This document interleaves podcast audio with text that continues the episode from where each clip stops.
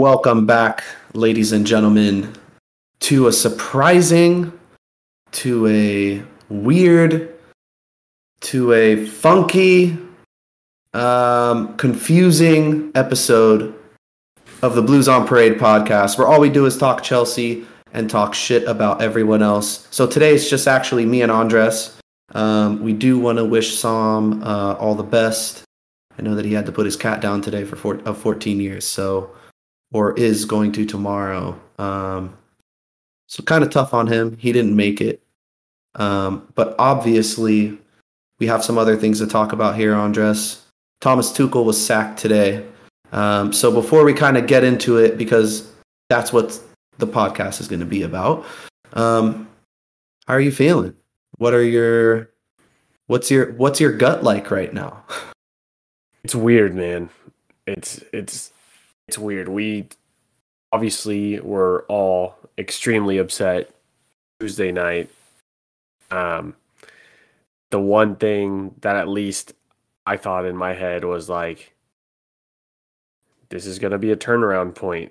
The post match, you know, presser, I was finally excited that Thomas Tuchel said, you know what, like all of us, including myself, need to do something about this, which this season is the first time that Thomas Tuchel sort of spoke about him having to change anything.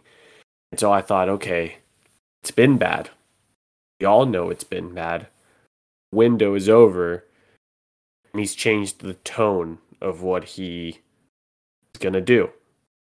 So, wake up this morning to my phone blowing up because that's what happened. Yep. Same here. I was shocked. I was shocked. I didn't see it coming. I thought he would get more much more time than 7 matches into the into the campaign. I thought that you know this can't be this is I, I just thought yesterday or Tuesday was as bad as it was gonna get and that he would get the, the team to rally and, and we would see a different Tuchel Chelsea on Saturday. So surprise, shock, uh, initial disbelief, and I mean I'll I'll tell you how I'm feeling now in a little bit. I, I mean I was never excited to let go of Tuchel. I thought that I I mean I still do. I think he's a great manager. You want to repeat that a little bit louder so people don't fucking jump on us like they have been because Yeah. this is something that I just want to clarify. None of us, besides Sam, was Tuchel out after yesterday. Andres and I, we were both Tuchel in. Tuchel in, Tuchel in, Tuchel in. Right? Yeah, Tuchel in with Mm-hmm. like obviously the caveat that we can be frustrated at the current situation, but we were course. Tuchel in. It was Yeah. it was not kept saying it's not all gloom and doom. Like he was trying different things. Obviously, they didn't look too pretty, and then like for the life of me, like Ziyech had the worst outing I've ever seen out of a Chelsea player, which obviously didn't help the situation. But regardless, let's make this about Tuchel. Yeah. I'm shocked. I'm shocked. I thought that after Frank Lampard, no manager was going to be able to overall get a positive vibe out of a fran- uh, out of a fan base, and Tuchel, I think, did that and some. Um, yeah, I, I'm eternally grateful for the manager. I think that I will not be even slightly surprised when he gets a job soon. At another job top that he wants. Yeah. Yep, exactly. A job that he wants. He won't settle for something, and I expect him to continue to succeed. Uh, but yeah, that was my initial reaction. So, what about you? Uh, well, like you, um, the first thing I saw on my phone this morning was breaking. Thomas Tuchel has been sacked. Uh, and I got about four different notifications ESPN, the Chelsea app, Bleacher Report, Discord, WhatsApp, regular text. I mean, Twitter, you name it. Um, look, I'm I'm like you, man. I'm I'm not happy that he's gone. by any stretch of the imagination. In fact, I want to take this opportunity to just express my gratitude to Thomas Tuchel. I think he's thrown his hat in the ring as one of the greatest Chelsea managers ever. I mean, you come in, you win the Champions League right away, you make two cup finals, and the only reason why you don't win them is because of one penalty in each match. You, I mean, he, he basically came close to what was that five trophies, and he and he twenty four months goal open play in any yeah. final. Yeah, I mean, it's it's the guy's definitely a cup manager. Let's just put it that way. Um, it, at least I would say this way: if there's a one-off match, I don't think I'd want any other manager to take Jose care Mourinho. of one match. Give me Jose. I'll still take Tuchel.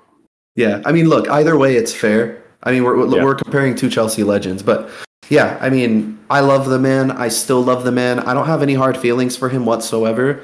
Um, but here's the thing, Andres. You know, yesterday after the match ended, we talked, and the general consensus was this podcast was going to be more like a when is it time to ask the question, you know, as opposed to let's discuss Tuchel actually being sacked.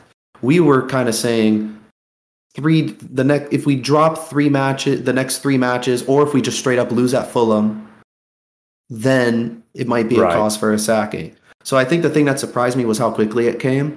But the mm-hmm. more that it kind of marinated and the more I slept on it, the more I'm okay with it. And I'll tell you why. As Chelsea fans, we've seen this story how many times now? Manager comes in, team gets a bounce, win a couple trophies, and then the cycle ends. Something gets stale along the way, and mm-hmm. it becomes putrid and it completely goes sour and the manager gets sacked. I mean, we've seen it with Jose, we've Jose both times, we've seen it with Frank, we've seen it with Antonio Conte with his disagreements with the board. Right. You know, they've all led to certain falling outs in the dressing room and, you know, as a result, we weren't picking up results on the pitch. So, in my head, now that I slept on it, it was going to happen anyways and I I'm kind yeah. of relieved that it happened sooner than later because I feel like a lot of damage could have been done this weekend in the form of Alexander Mitrovic. I know our friend I mean, is gonna love to hear that. And let's and let's be completely frank. It's still May. I yeah. mean, we don't know when reportedly Graham Potter is going to start training the team. And and the one thing that I, I want to say now, and Zach, I'm going to take over the reins here because mm-hmm. you made a good point. Our our typical uh, carousel is things are going great. We win cup matches. Then the manager tries to speak his voice a little bit more. Things start not going their way, and then it's a awful, awful divorce between club and manager. I want to go ahead and give you guys what the reported timeline of and I would say this is an over like a an exaggeration calling it grievances. I just think it's more of a point of difference. In Tuchel have come out from Fabrizio, uh, Ben Jacobs. I have uh, Football London, uh, The Telegraph, Matt Law. Ornstein, I've, David Ornstein, who was one Ornstein of Ornstein as well. Yeah. I'm trying to look at the sources that I'm going to be paraphrasing through, and these are going to be point by point. But the the main takeaway that I understand that, that I'm seeing based on what it's reported is that, and I hope that what I'm about to say in a little bit uh, backs that is that Tuchel fit the Roman Abramovich approach of how he wanted to his coach to act, while Tuchel did not fit the Boehly holistic approach and culture that he's trying to bring to the club. And it just is one of those things, and you might be better at explaining it than the, the saying like oil and water don't mix. Like, what is that? Like, yeah, it was just two clashing um, views of how the role and, and things should operate. And I think that both guys are are men who thought we can work on this together. And at the end of the day, it was reported that Tuchel was very calm because I think mm-hmm. both guys saw that neither of us are going to budge in what we see as a day to day operation. Mm-hmm. So I'm going to start from the beginning. Uh, this is kind of my quick timeline starting back in the summer. Uh, the dual role of manager and director of football was taking a toll on Tuchel, prepared, prefer, preferred uh, the coaching only approach that he had under the previous regime, where he spoke to Marina and Peter Cech about everything. And he just had that small channel, and it was that.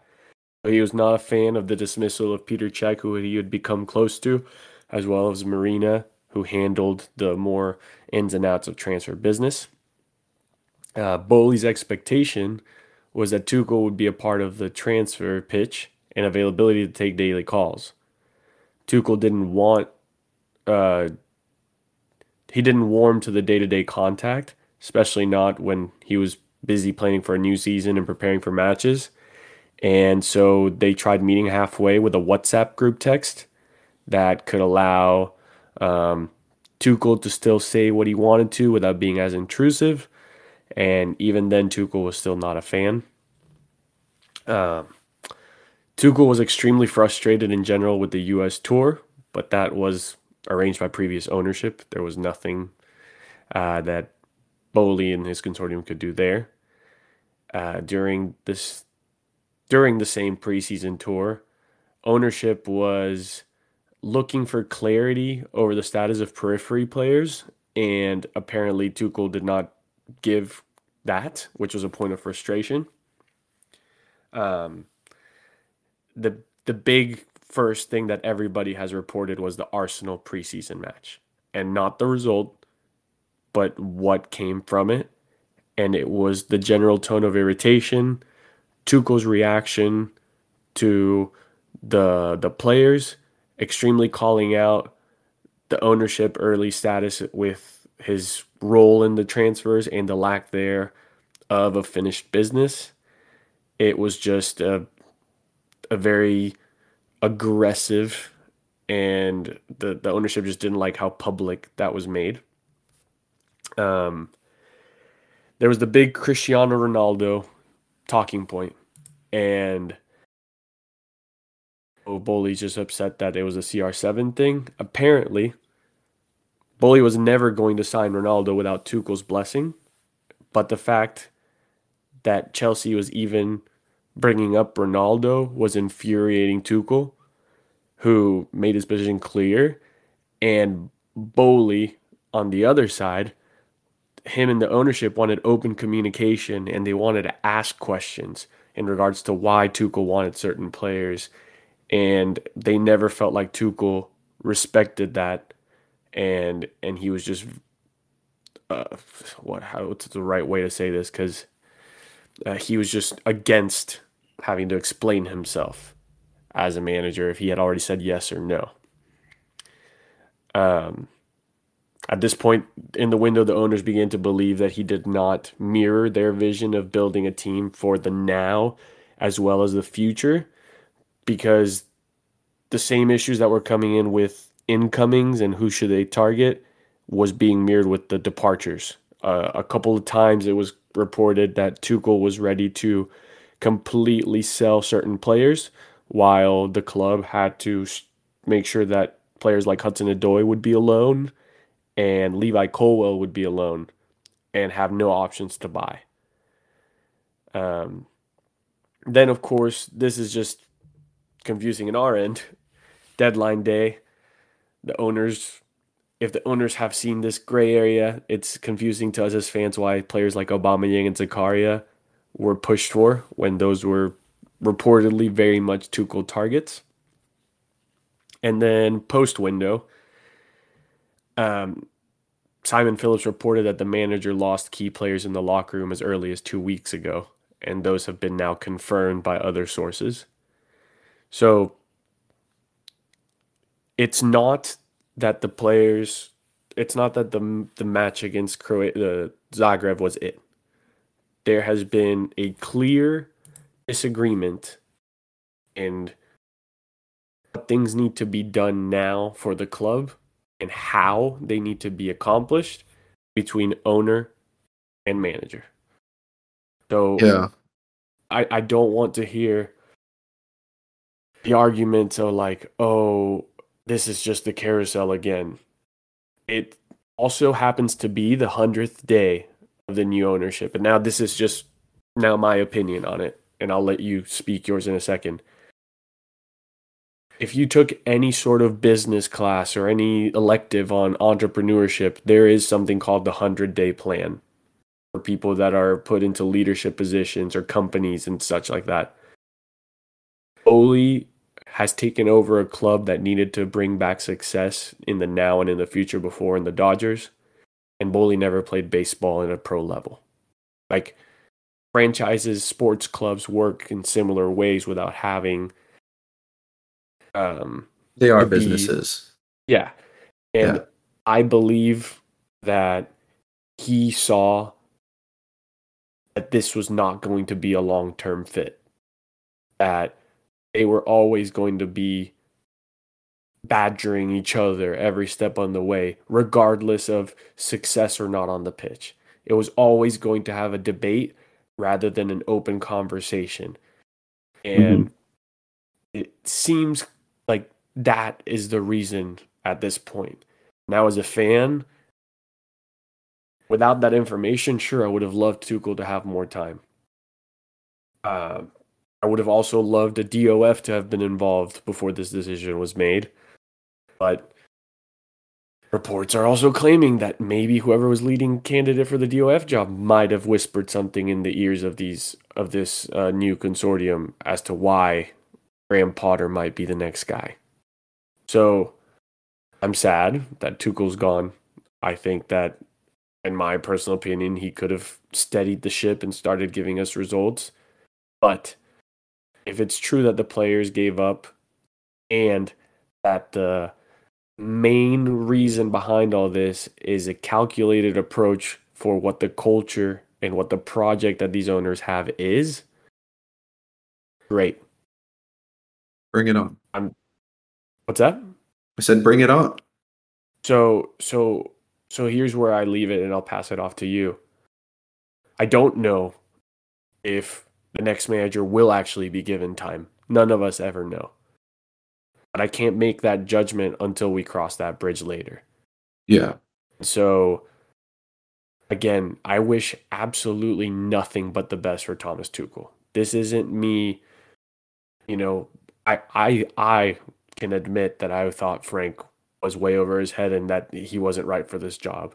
I also thought that Sarri did an awful job of, of trying to to mend relationship with fans and I thought he probably should have not stayed. Like all these other firings, I was in a way like, okay, I saw that coming. Tuchel, I thought on the pitch wise, it could have been fixed. But if I'm to believe everything that's been reported today, I can sort of swallow the, the tough pill a little bit easier. So after If- seeing all this information today, Zach, like where are you now? If everything's true, then we made the right decision. And the fact that we made the decision as swiftly as we did is even better for us because I kind of alluded to it earlier. I, I I'm I, I I actually disagree with you. I don't think there was any way we were turning this around. I don't think there was any signs of it. To be completely honest, um, I knew the players were checked out before these reports even came out. Just look at the eyeball test. I mean, it's clear when you see players like Mason Mount, Reece James, Kalidou Koulibaly, um, you know, Kai Havertz, Jorginho, the list goes on and on and on. All these guys who are having a slump in form and just kind of can't get themselves out of it. Something's got to give. It's not that these guys are just shitty footballers overnight. Yeah, we've been talking shit about Kai and maybe a little bit about Jorginho and maybe a comment or two here about Kalidou Koulibaly, but the bottom line is that on the top of their game, on the right day, they're world beaters. They're world class. So they don't just suck overnight. I kind of had a hunch that something was in the water at the club um, for a while now. Now there were a couple things here that I heard off of uh, Ornstein and Toomey um, that you didn't mention, and I don't know if, if you know the, the the accuracy on these, but I do know that both of those guys are incredibly reputable, and usually they're right. So the first thing is the Trevoh Chalobah situation. I heard that um, Tuchel was the one that wanted to put him on loan, and Todd Boehly was actually the one that pumped the brakes on it and didn't understand why the hell we wanted to send him on loan after he just had an incredible cameo two days before. Um, Yep. That was one. Um, the other thing was I also heard that after the Leeds match, because it really started after the Arsenal match. I heard there was a there was a negative reaction in the dressing room to the Arsenal performance, and that's when things started to turn for Tuchel and the players. But I heard after the Leeds match, Boehly and Tuchel haven't spoken. Zero contact. So, with all that being said, if you're Todd Boehly and the guy running your basically running your team hasn't talked to you in what about a month and the expectation is that he's supposed to what would you do if you're the boss you know so from Boehly's perspective I do get it and uh, and from a culture perspective I 100% get it as well this has to be said Thomas Tuchel was not Todd Boehly's signing that's not his manager that was Roman's manager that was the guy Roman wanted to put in charge of the club now did it work? D- could it have worked? I think so. In the beginning, it definitely could have worked. But where we're at now, it just seems like the right time to cut things off, Andres. I mean, between you and me, what's what's honestly going to happen? If Tuchel's still the manager, we go into Fulham. We probably see another boring ass version of the three four three, or you'll see a four triple two with Ziyech on the right wing, and we'll probably drop more points. I didn't I see don't anything. think Ziyech would ever. I don't think Ziyech would have ever stepped the field again under Tuchel. To be fair, and I don't think. Regardless, I don't think he should get a pass this weekend anyway. I think No, that, no. Ziyech is I done. I swear that these players, the players that are currently here, and that's one thing that we'll get to in a little bit. Um, I I- don't want to, and, and I want to stop you because I don't want to get too much into like the what if if Tuchel stayed. I think No, that no. at that point I was actually point. Um, I I think we should. I kind of want to look back at his time because again, I I don't think I, I don't have any sort of what's the word I'm looking for here um ill will or anything towards him. I still think extremely highly of him and his time at the club was great. Mhm. Um so just to try to circle go go ahead before I kind of rip yeah, yeah, yeah. One last thing before we look back. I, I, I just kind of want to like stick my stick my flag in the ground for a sec, and just make my point really clear. So, this is my stance on the whole situation. I'm sad that he's gone. I still love the man. I, I respect the hell out of him. I still hold him in high regard, whatnot, whatever. But as fans, and I've seen this a lot, as fans, it's extremely dangerous of us to go and assume that Boehly's going to do this with every single manager. I it's it's it's it's just a toxic mindset, in my opinion. I mean, I've seen arguments that Tuchel hasn't uh, hasn't been supported in the right way. I've seen arguments that he hasn't been given enough time. I mean, I, I I've seen all these different things. The bottom line is this: every transfer target we set out to get, Todd Boehly met the asking price, no questions asked. And if he didn't meet the asking price, we got a better deal than the team was initially asking. So the incentive, the focus, the drive from ownership was all there. That's just my take on it. So football runs in cycles. It just so happens that Thomas Tuchel's cycle at Chelsea's over. Who's to say that whoever comes in won't have a similar cycle? But who? But who? Who's to say that whoever comes in can't build something like a Klopp did or like a Pep did? So that's my stance on things. I think Boehly's looking at Liverpool and City and saying, I need to replicate something like that. And in order to do that, I need my guy in charge. I need to know for sure that my guy is going to be in charge so all these different things can happen, like the communication, you know, like the WhatsApp group, like talking to the players, the relationships, the dressing room, his attitude, the press conferences, all of those things. I think that's the reason why they might have, you know, targeted Graham Potter in that respect is because he's young enough to where ownership might be able to sort of mold him into the type of manager they want him to be from the ownership perspective while letting him produce the on-field product which he does so beautifully anyways because his teams do play beautiful football Oh, bringing it back to Tuchel and what he achieved with us. So, 100 games, even. That was what after Tuesday, 100 games, 60 wins, 24 draws, 16 losses. He the team scored 168 goals, 77 goals were conceded. He won the Champions League. He won the European Super Cup. He won the Club World Cup, which led to us completing football. Two FA Cup runner ups, um, arguably two matches that we should have won. One Carabao Cup runner up, which went down all the way to penalty, and zero goals conceded in all those finals. Apart from that, when the club was sanctioned, the man was a freaking godsend, and he somehow kept the train rolling, and and he tried to deviate as much as the negative uh, things that were being said about the club out of the way. Um, he made us love a manager after Frank Lampard was sacked, which I think was an extremely tall mountain to climb. None of us were ready to love again. That that, that exactly. does need to be said. After Frank, I remember Andres, and I'll actually kind of give you your flowers here. I was the one that was anti Tuchel, and you were the one telling me, "Trust me, guy's going to be good for us." But like we were all on the same page. None of us were ready to love again, and and we did.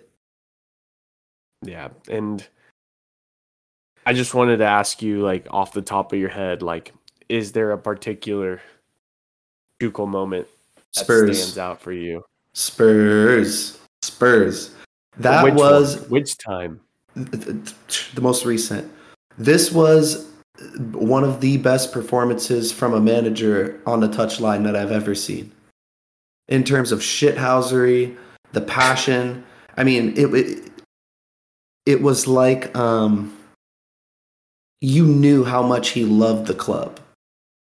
He wasn't doing that for his own personal pride. He was doing it for the club, for the supporters. He felt like he was doing it for us.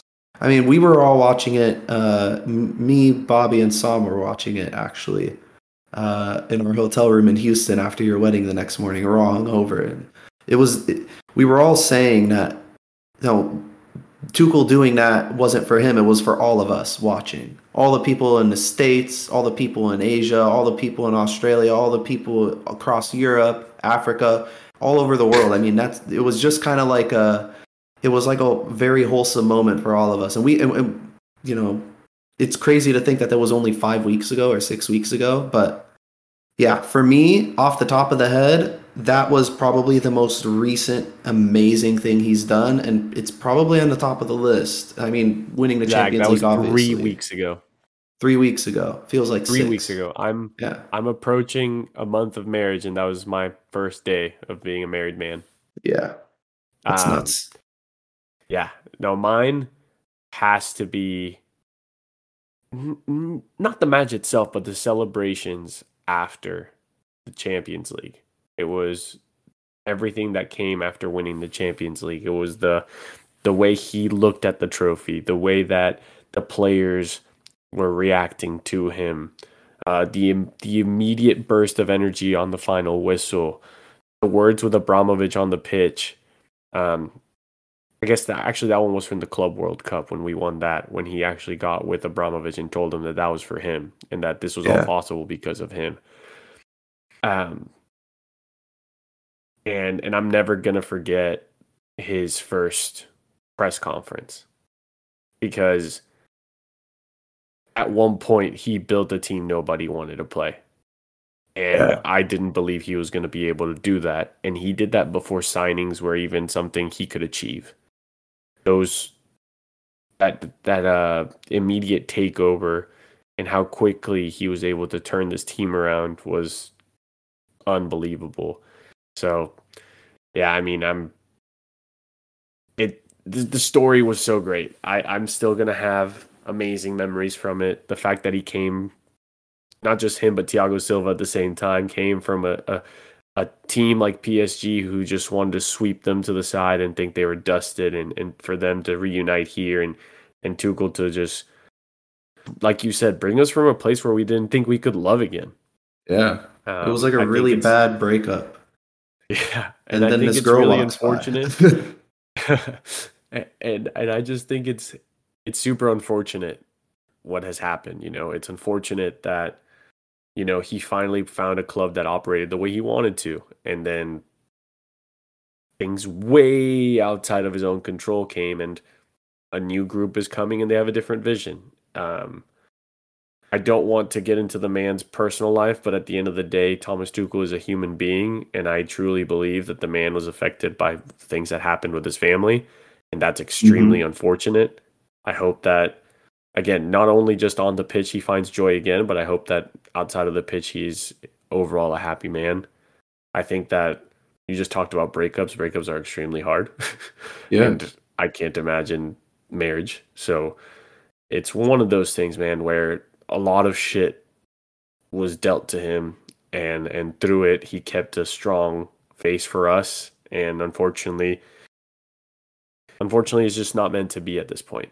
Um i'm excited to see where he goes to next. I'm excited to see what that may look like but let's bring it back to chelsea man. I think we all agree that we were saying a, a strong and loving wiedersehen to thomas tuchel Mhm. but it's time to talk about a little bit because we don't know much at this point about what's coming next. And according to both David Ornstein and, and Matt Law, that is one Graham Potter.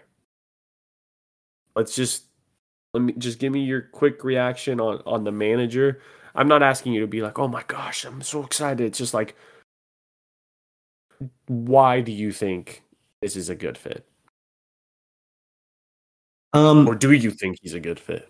I do. I do. I actually rate Graham Potter a lot. I think he's one of the better young managers in the Premier League. Um,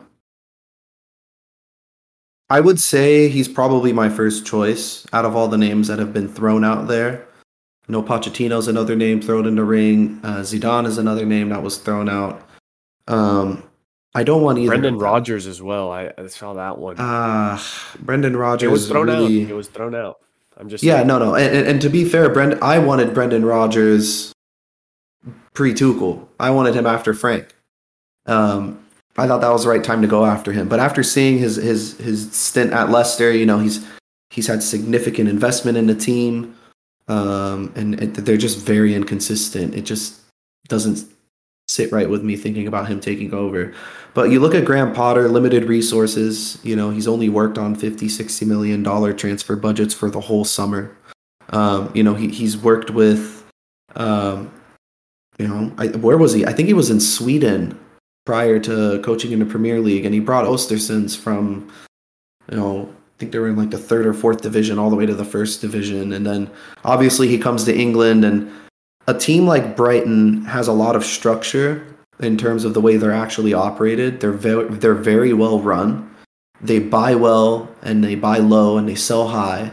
Um, and you know, Graham Potter is. I think he's a part of that. Honestly, you know, he's a part of developing the players like Cucurella, the players like Ben White.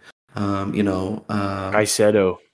Caicedo. I mean, that that kid's unbelievable. Um, Solly March, even. I mean, this was a guy that wasn't even in a Premier League starting eleven, and now he's a you know full time right wing back. He's keeping Tariq Lamptey out of the team. So you know there there's a lot of potential here, and I'm excited for it. Um, I don't want to say too much because, again, it's it's still too early. We could wake up tomorrow and see a completely different name. But in terms of the profile, it's a young English manager. Um, and I think that's exactly what we need right now. We need somebody young that we can sort of give the keys to and say, listen, here's time and money. You do what you will with it. We'll come back to you after X amount of time and then sort of reevaluate. What I hope doesn't happen is we give him until Christmas or we give him until May. That's the key. It's Yeah. it's going to be nearly impossible for him to come into this team, which is a fragmented locker room, and completely turn things around. And all of a sudden, we're playing top four or you know damn near top four football again. That's an unrealistic expectation. It's going to take time, and you know it could happen, but again, we just have to be realistic about this. And my my thing is, I hope I hope the ownership is is patient. with this whole process. You know, in terms of setting their mark in the Premier League, I know they're really, really eager to do it. You know, big name signings and whatnot, but just whoever we bring in, I just plead that he has the time and he has the investment and he has the trust that he needs to, you know, build a team, not buy one overnight or buy one in four windows. Yeah. Um, I think you, you mentioned you hope the owners have patience. I hope fans have patience, myself included, Yeah. because it as one thing that I hope is like I'm not moving the the, the goalpost anymore. Like I I think that we still need to achieve top four. I think it's doable with the squad. I think the squad has been severely underperforming this season. So I think that the manager bounce is real. We know that that happens often, but I'm hoping that like after the bounce ends and we do lose a match, it's not like this guy fucking sucks. This guy isn't the guy. Like wait till May. Wait till top 4 is mathematically out of the picture. Wait till you see how the table ends at the end of the year.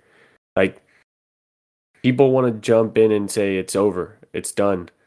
You, you never know what's going to happen.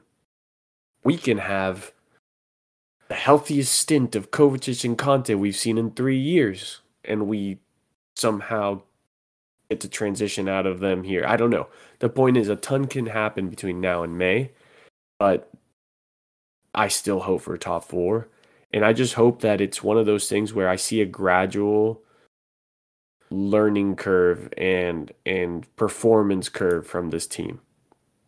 We are, I think, what a few points from top four currently.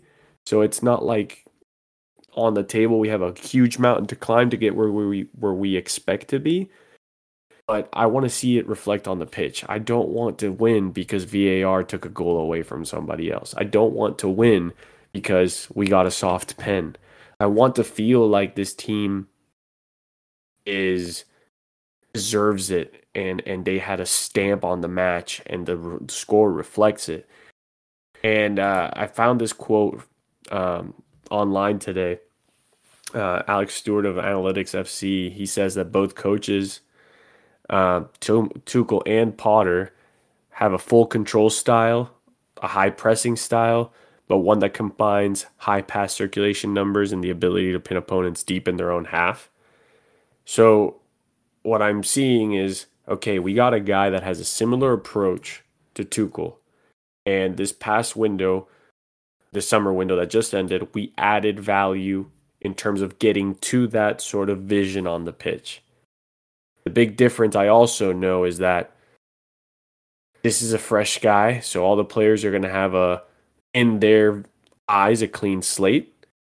And if Potter can manage the personalities and get them to just believe that he's going to put them in the right place to succeed early on, we can see a, a drastic change in what we see on the pitch in terms of energy levels and as well as the type of football that a three at the back formation can truly give us without it feeling boring. And so that's where I'm at. Um, I guess we can just talk also about the fact that Matt Law said that this isn't a, a knee jerk hire just because that because Brighton's in fourth place right now. He said that ownership this summer went to big European uh, agents such as Mendes, uh, Ronaldo's agent, to ask them, you know, about general footballing, the world of football topics, to get well versed with the the world they were entering, and amongst things, talk about not only players but who are the the managers to to kind of keep an eye on. And he says that surely Potter came up, and and knowing that Boehly and, and his his style of data driven analytics has always been a thing.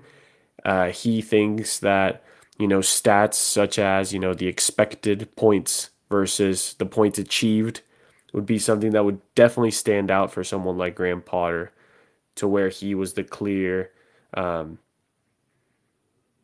candidate to ever be a, a target for this uh, new ownership group.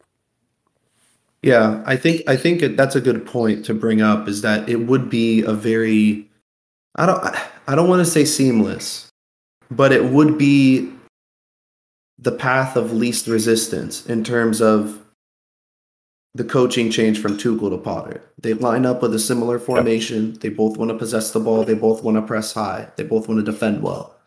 Those are like their key, you know, elements of how they play. I think the main difference with Graham Potter is that his teams they play with the final ball. They make the final run and they play the final ball, which is something we haven't seen Tuchel's any of Tuchel's teams do since he came in. That's probably been the biggest criticism is we don't score enough damn goals. And that's probably why we felt wind up falling apart. But with Graham Potter's teams, you know, he's been functioning with Danny Welbeck up top, and they're still managing to score five goals before that. Yeah, I mean, it, it, he had Maupay before that. Right, exactly. It's the proof is in the pudding with this guy. I mean, what's not to be impressed about? I know all the Chelsea players in the dressing room are going to think the same thing as well. They're going to be they're going to have the utmost respect for a guy like Graham Potter. I mean, the last two times we played them, they played us damn well. And because they're actually they're a fucking good team and they're they're very well coached. And I actually just looked it up, Andres.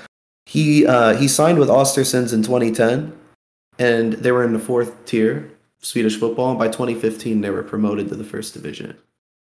Yeah. So, if you just kind of want to So- take that, I know it's Swedish football, but come on, guys. I don't know many people that can do Yeah, that. so so we're giving a lot of positives. Uh, do you have any potential concerns? Because I I, I want to speak Yeah. a few.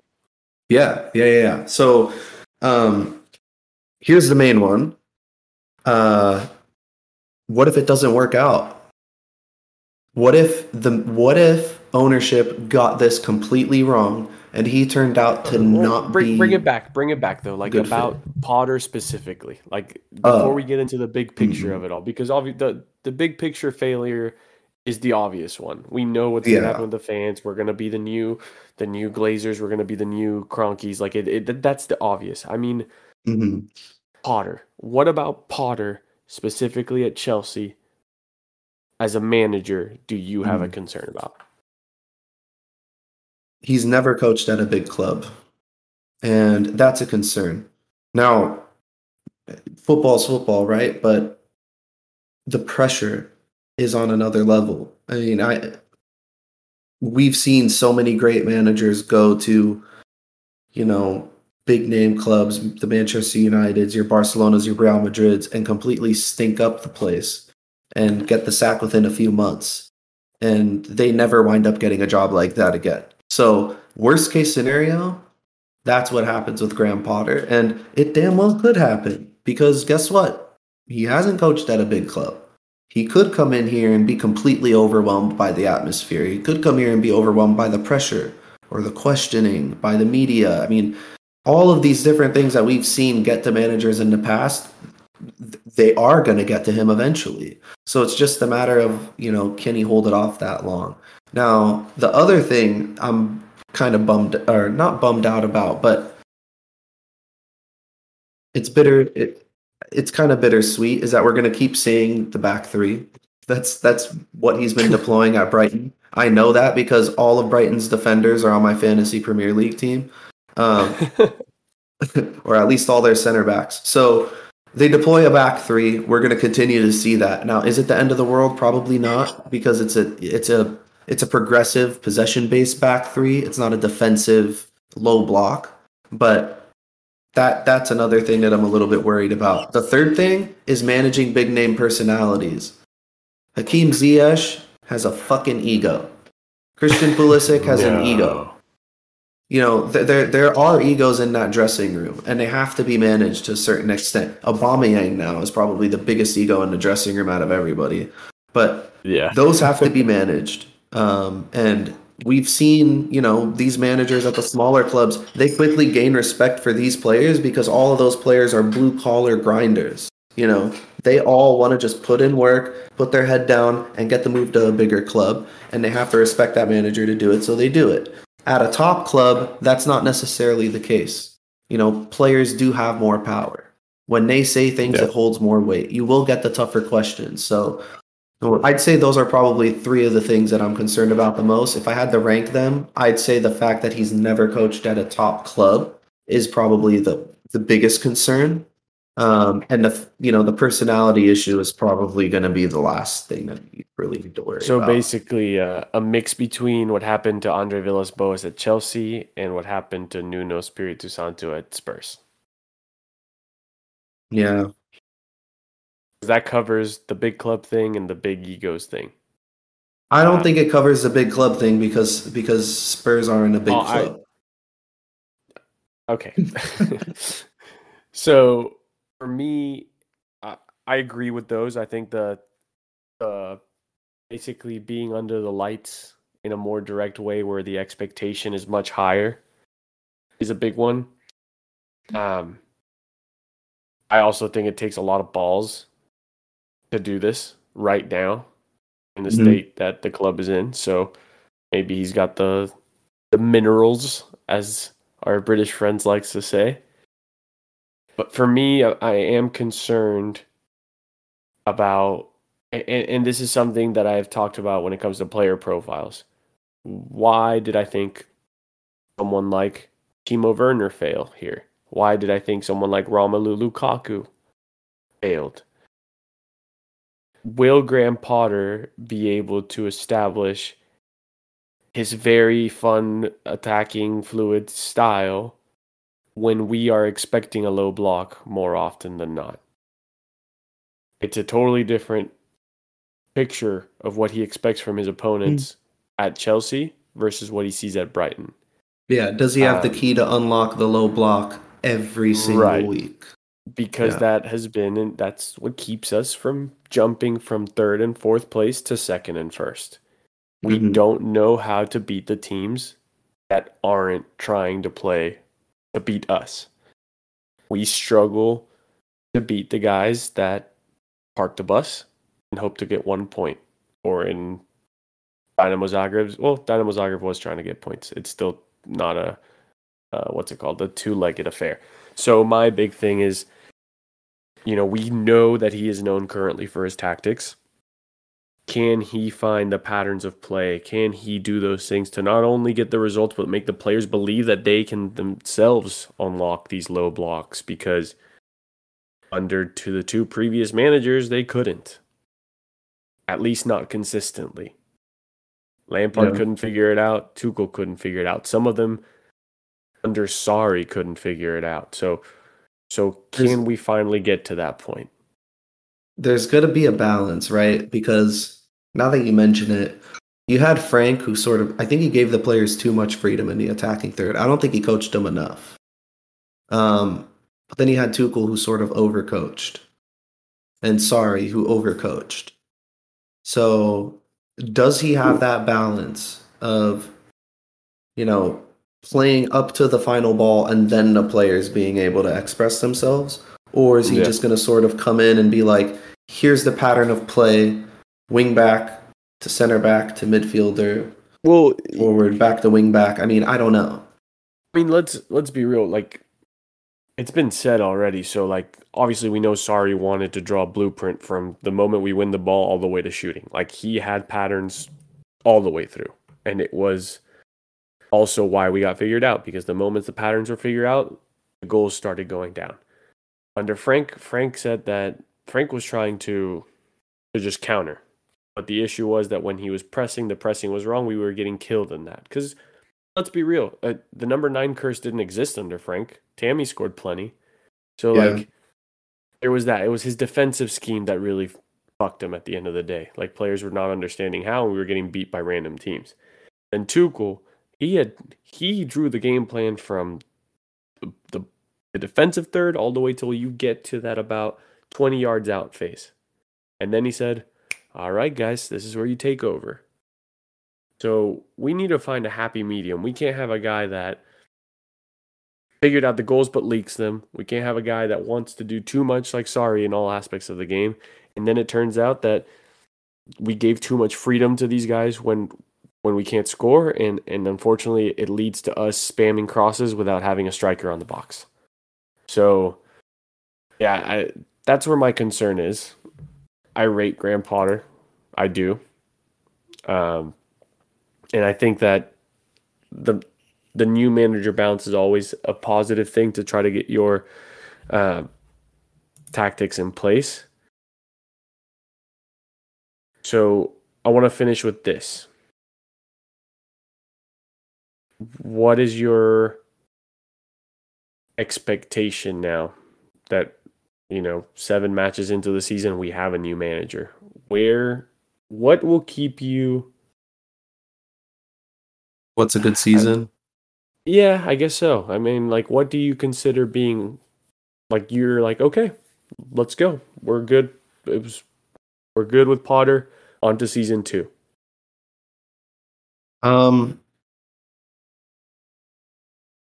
I think the Champions League can be tricky. So I think it'd be asking Potter to make, dig us out of a hole.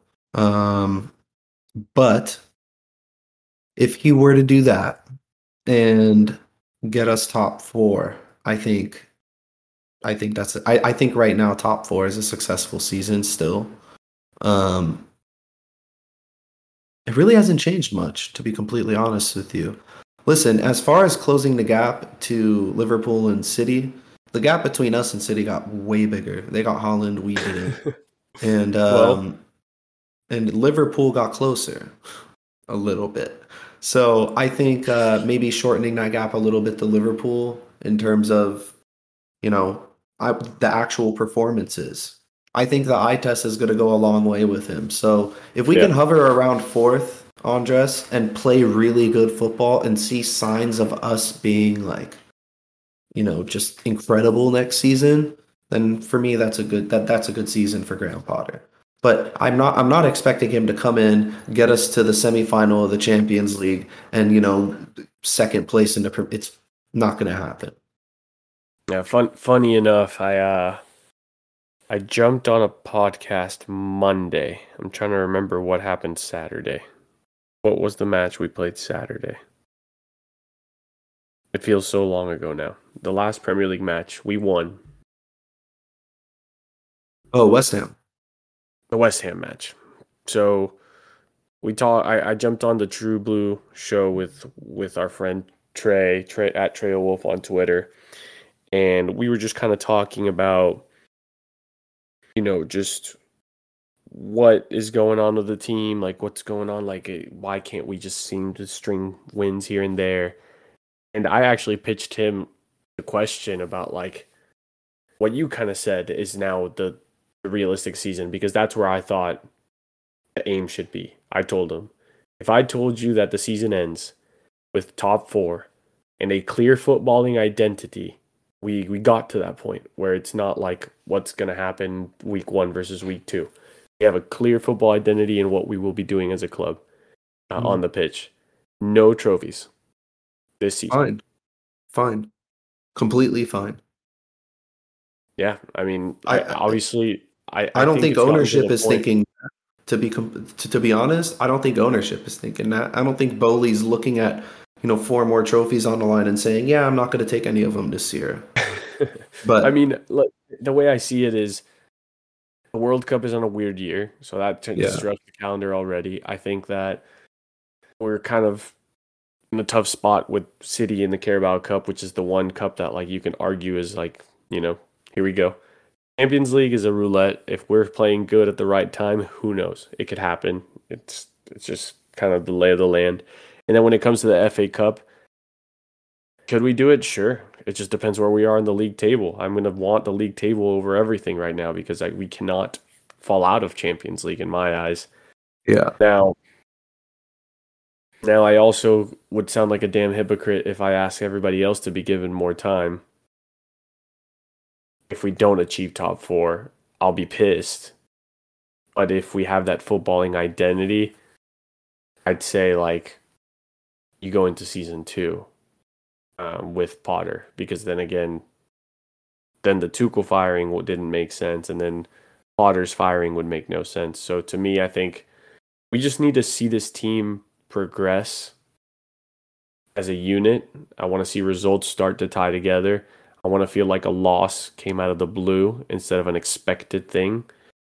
Like we are Chelsea. I want player. I want players to play like they feel wanted. Guys like that too. Yeah, guys like Christian Pulisic, you know, guys like um, Conor Gallagher, you know, maybe you we name- differ. Trevoh Chalobah's the biggest one on the whole fucking So- roster. You know, it's So I just want guys to feel like like they're part of the team, minus Ziyech. Yeah, I, I want players to have that an understanding of their role. I I think the ship has sailed on Ziyech and Pulisic. Honestly, I think their thought of this club is done, and whatever. Let's see what comes with Potter. Maybe I think Maybe Pulisic. I think Pulisic has an outside shot, but I'm also very, very biased. uh, see. I'm, I'm my Pulisic bias is long gone, but I players you mentioned Chalobah, Gallagher, um, a plan for uh, Broja, who just signed a long, long contract, and it was, you know, now everything is in air quotes. Like apparently, if he now that he's healthy, he was gonna get his chance. Well, I, that's where I'm at. Like, we need to use our squad. Kepa might continue to get a run out.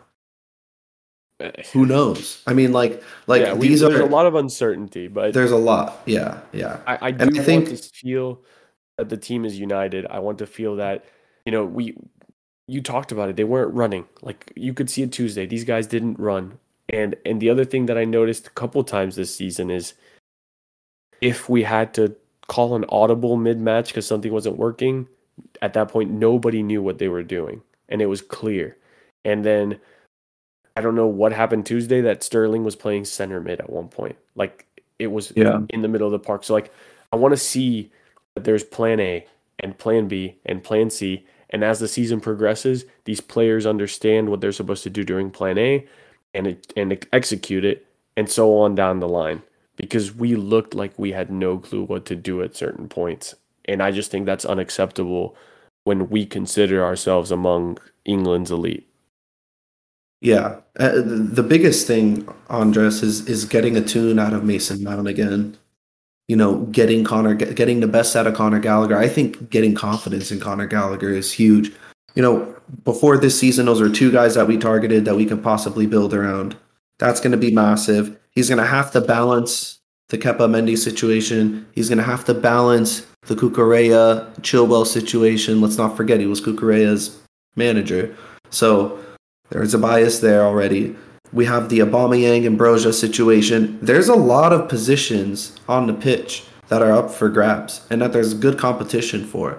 So for him to come in, he's really going to not first of all he has to inspire the players because they haven't been inspired. None of them could be bothered right now. But the other thing is getting a tune out of them. So I'm really curious to see what kind of tune and who he decides to get a tune out of first. Is he going to rely on the, older players to kind of come in, steady the ship right away, and then gradually bring in some of those some of those younger periphery guys like Broja, like Trevoh Chalobah, or is he going and Gallagher, or is he going to go right away with this is the team that I think is going to press the best and maintain possession, you know, Yeah. most efficiently, and I'm just going to go with it. Yeah, Because- I, I I'm leaning towards a version of the latter more than the former. I don't think he's going to because this is part of the whole project Boehly speaking of, I don't think he'll rely on the guys that have less than a year Mm. on their contract. Like I don't see how that builds up to anything right now. M- maybe match number 1 cuz yes, veterans can adapt to crazy change much faster than young players can, but forgive me, but I don't I don't think that Jorginho is going to be a long-term plan and suddenly get a new long contract. Like it hurt, kills me to say it, but I don't think there's going to be a new long-term contract for Kanté in the works either, even if he comes back super healthy. Like I do think we're going to see him try to get these younger players more involved as the season progresses, not just like Tuchel that relied on the vets and stuck to the vets. You know, I think We'd have to buy Gil- Billy Gilmour here. back. yeah, that one we didn't even touch on that, but that's that's not the point of today's podcast. So yeah, yeah, yeah, yeah. yeah, I it, it's gonna be interesting. It's gonna be interesting. I, I'm choosing the path of of of uh, optimism and finding the silver lining rather the path of I hate everything Chelsea related and I'm never going to watch Chelsea again because that's a lie. And Yeah. I try to enjoy when I have to wake up at six in the morning to watch Chelsea play. So, yeah, I'm I'm ex- I'm I'm bummed, extremely bummed about Tuchel being fired. I again, we've discussed it plenty today, but I'm trying to stay optimistic about what the new and fully executed now Boehly era era is going to mean for the club. Yeah. Likewise. I actually feel pretty good still about where we're at. Like it's I sort of feel relieved in a way. I don't know how else to describe it. But yeah. Um anyways, you got nothing else to add. Um yeah, that kind of wraps it up, man. It was a doozy, but we kind of got through it, I guess. um, if you're not following us on Twitter, make sure you are at Blues on Parade. Um, we do record episodes after every match, at least we try to, or after every major event like this one. Um, so make sure you're looking out for our episode drops. And until next pod, keep the blue flag flying high.